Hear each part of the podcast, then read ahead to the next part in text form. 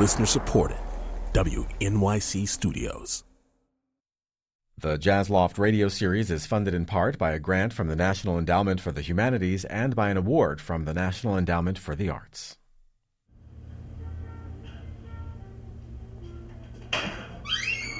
The warped doorway to an old industrial building in the heart of New York's wholesale flower district was one of the millions of sounds recorded by Gene Smith. Hi. Hello there, Eugene. How are you? Upon entering 821 6th Avenue, starting in 1957, you might be greeted by photographer W. Eugene Smith, who rented space there for several years. More than likely, you'd be photographed by him, as pianist Paul Bley was on occasion. He had a remarkable six shooter style. You'd uh, be standing in the hall with him at his loft, and uh, while he was chatting you up and being very attentive and, uh, and intriguing, the camera was at his kneecap level, and he was snap, snap, snap.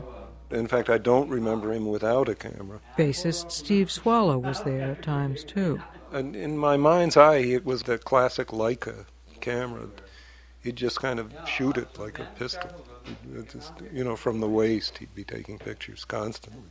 Smith was also, less obviously, audio taping nearly everything that happened in the loft. As hundreds of people over the years came through, talked, crashed there, and played music. And there was the remarkable fact that very few people really knew or cared that they were being taped. And that was due in part to Smith's personality.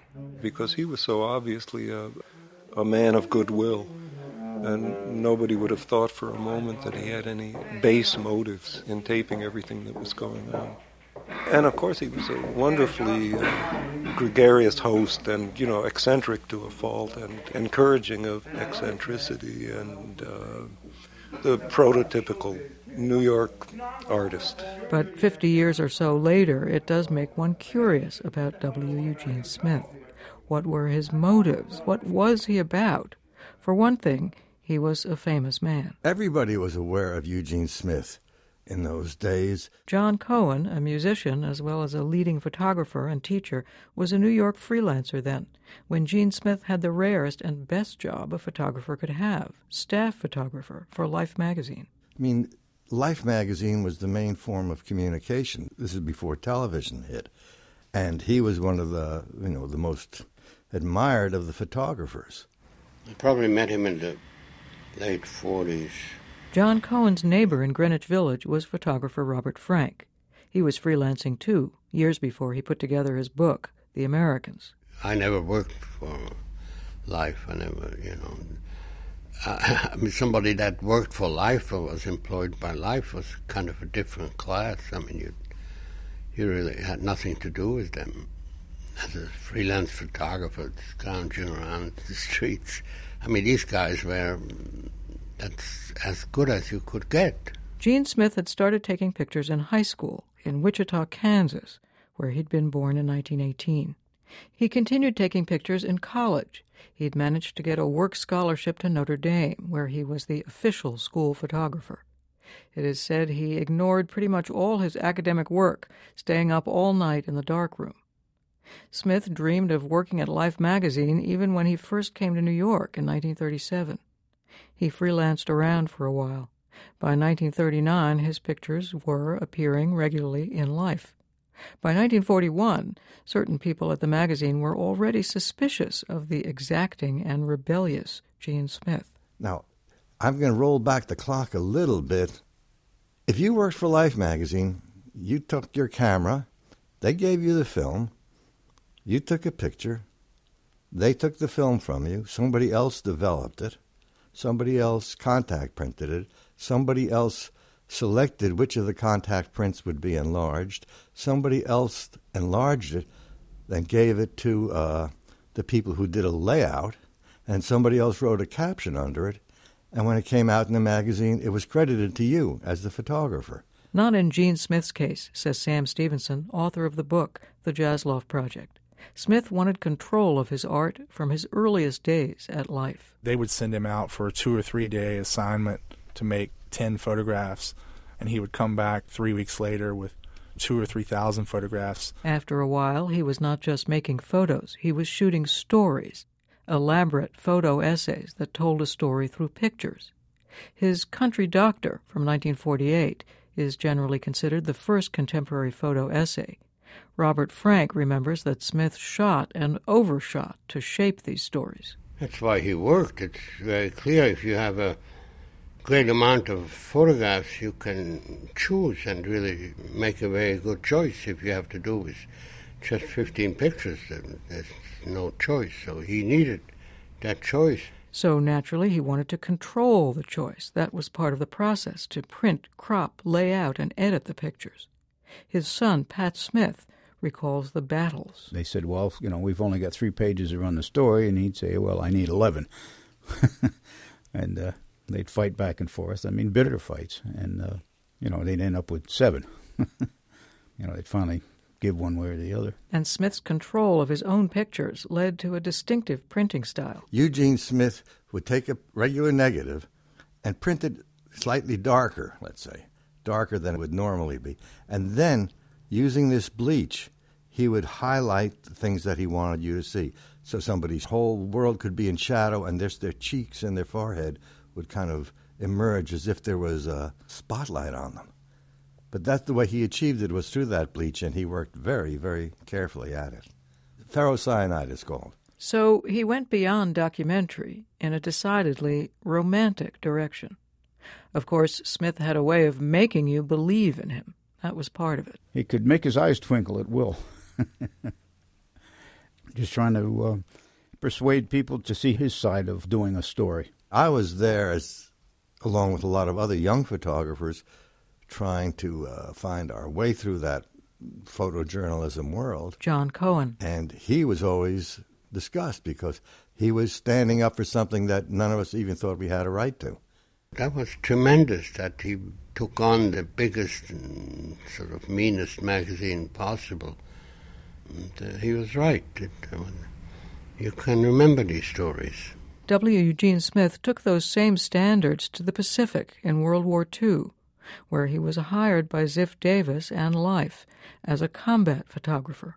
I didn't realize when I first met Eugene that he'd had his jaw shot off in the war when he was doing all this uh, photography for Life magazine.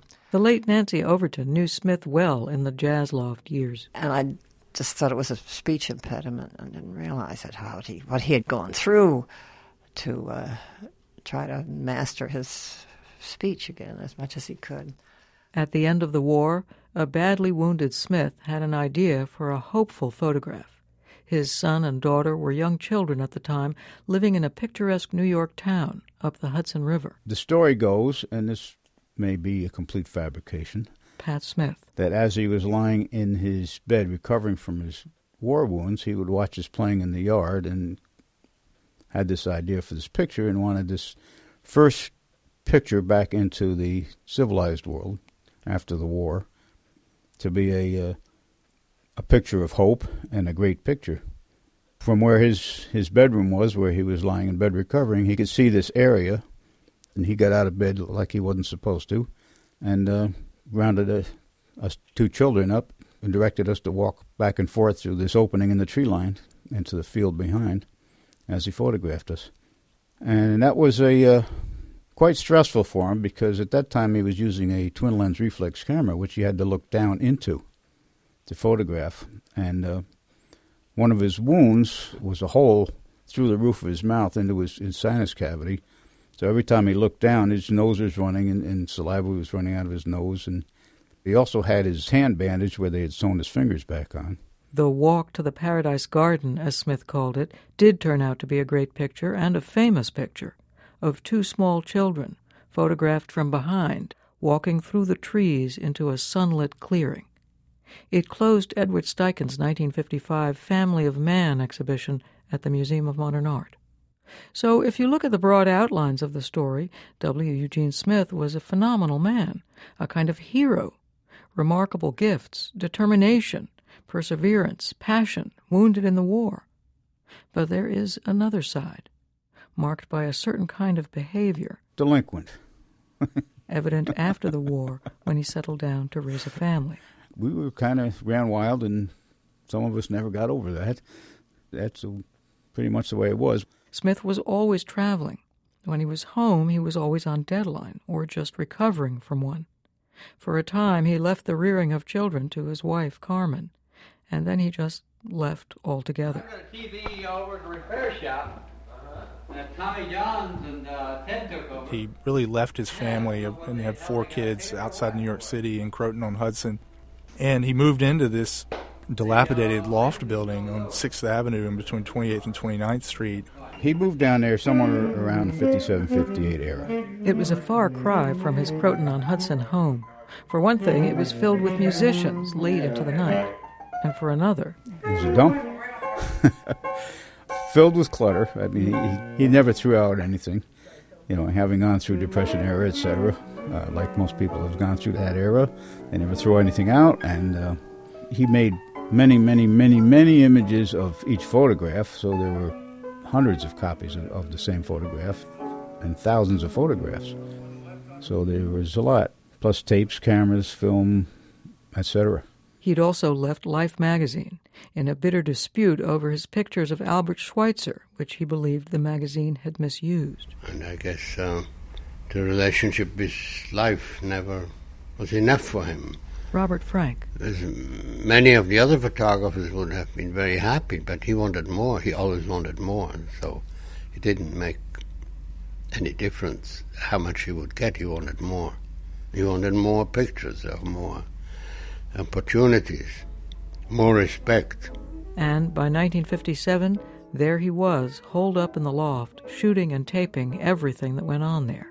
Sam Stephenson. People uh, in the photography world thought that he had lost his mind when he wired this loft building from the sidewalk to the fifth floor and made 1,740 reels of tape. That's roughly 4,000 hours worth. And bass player Bill Crow remembers that for Smith it was serious business. He was just kind of always around in the background. He didn't talk much, he just listened and made his plans for uh, how to record this better.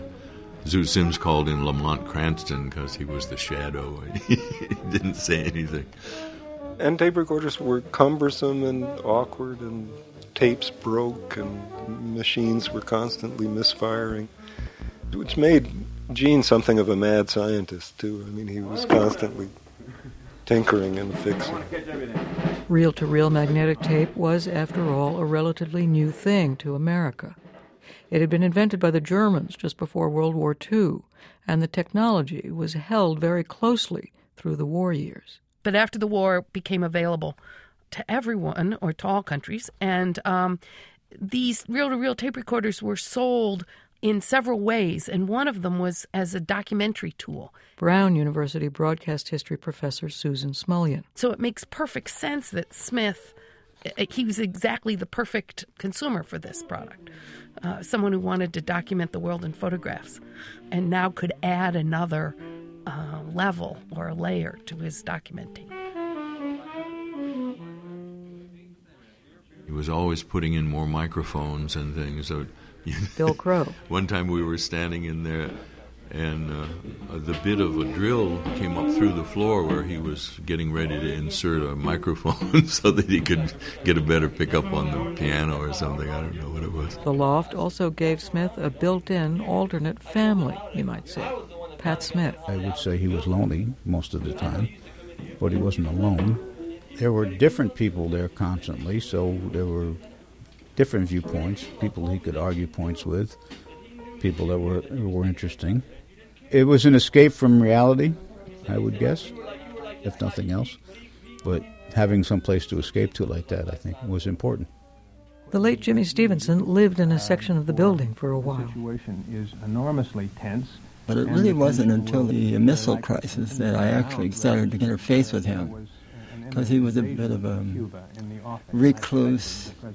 Yeah, I, uh, the night of the Cuban Missile Crisis. I went downstairs, and that's where I really got to know Gene. I said, "Look, Gene," I said, "we're liable to be toast here any time." And he says, "Yeah, I know."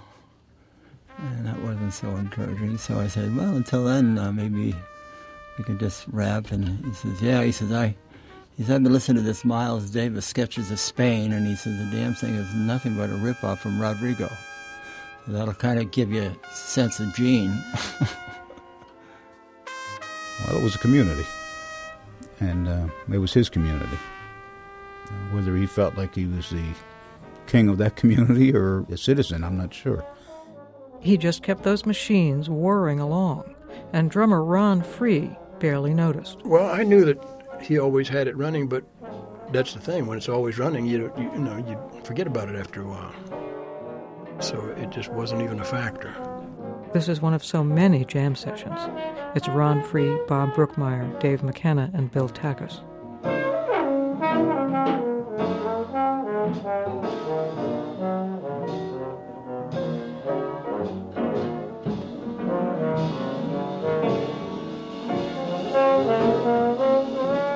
Gene was the same with his photography. I don't remember ever seeing him taking pictures, and yet there's all kind of pictures that he took.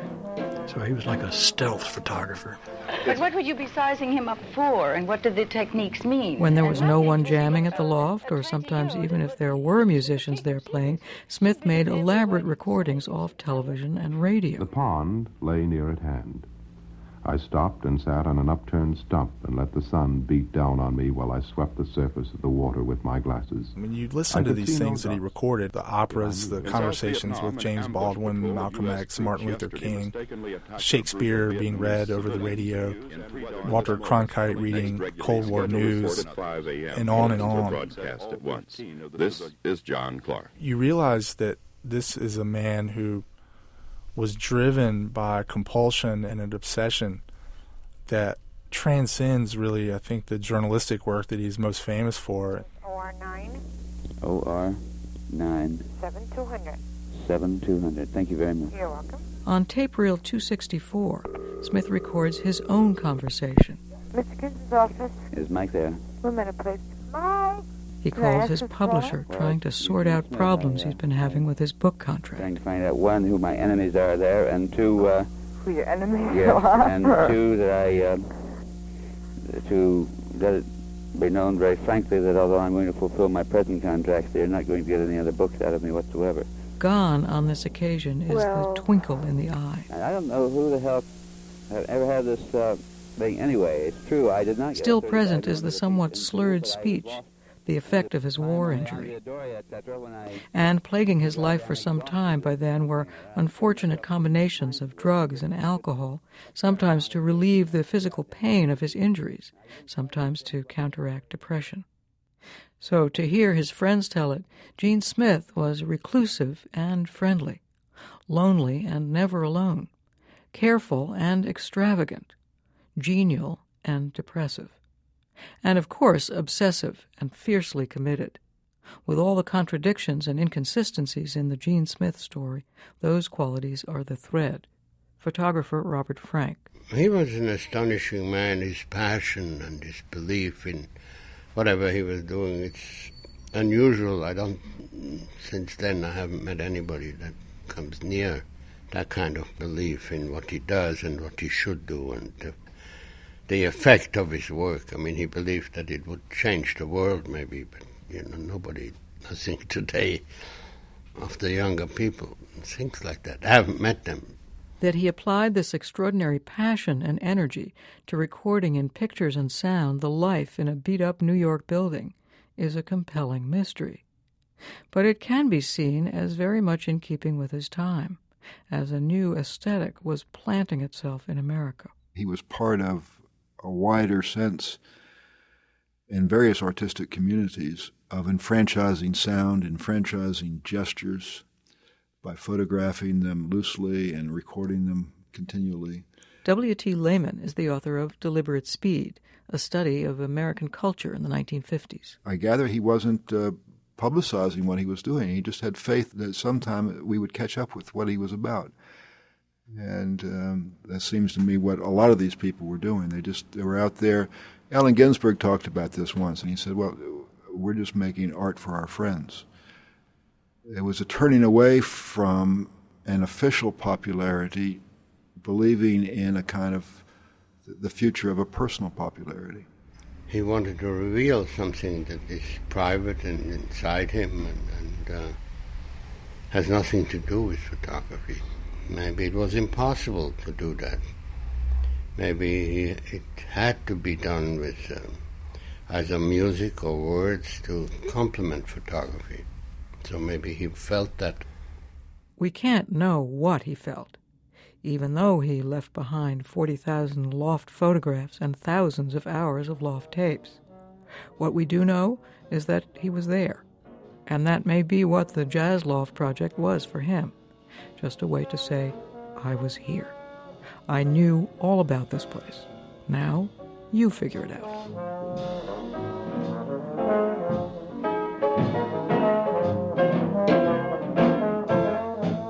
This is the Jazz Loft radio series. In the next episode, The Tapes, a closer look at some of the music and conversation taped by Smith in his loft, including an encounter with a police officer. What do you got the tape recorder going for? Well, because my cat was chasing a mouse, and I was recording the cat chasing the mouse. That's coming up in episode three. What happened? The goddamn mouse got away. Thanks to Sam Stephenson and to the Center for Documentary Studies at Duke. For WNYC's Jazz Loft radio series, I'm Sara Fishko.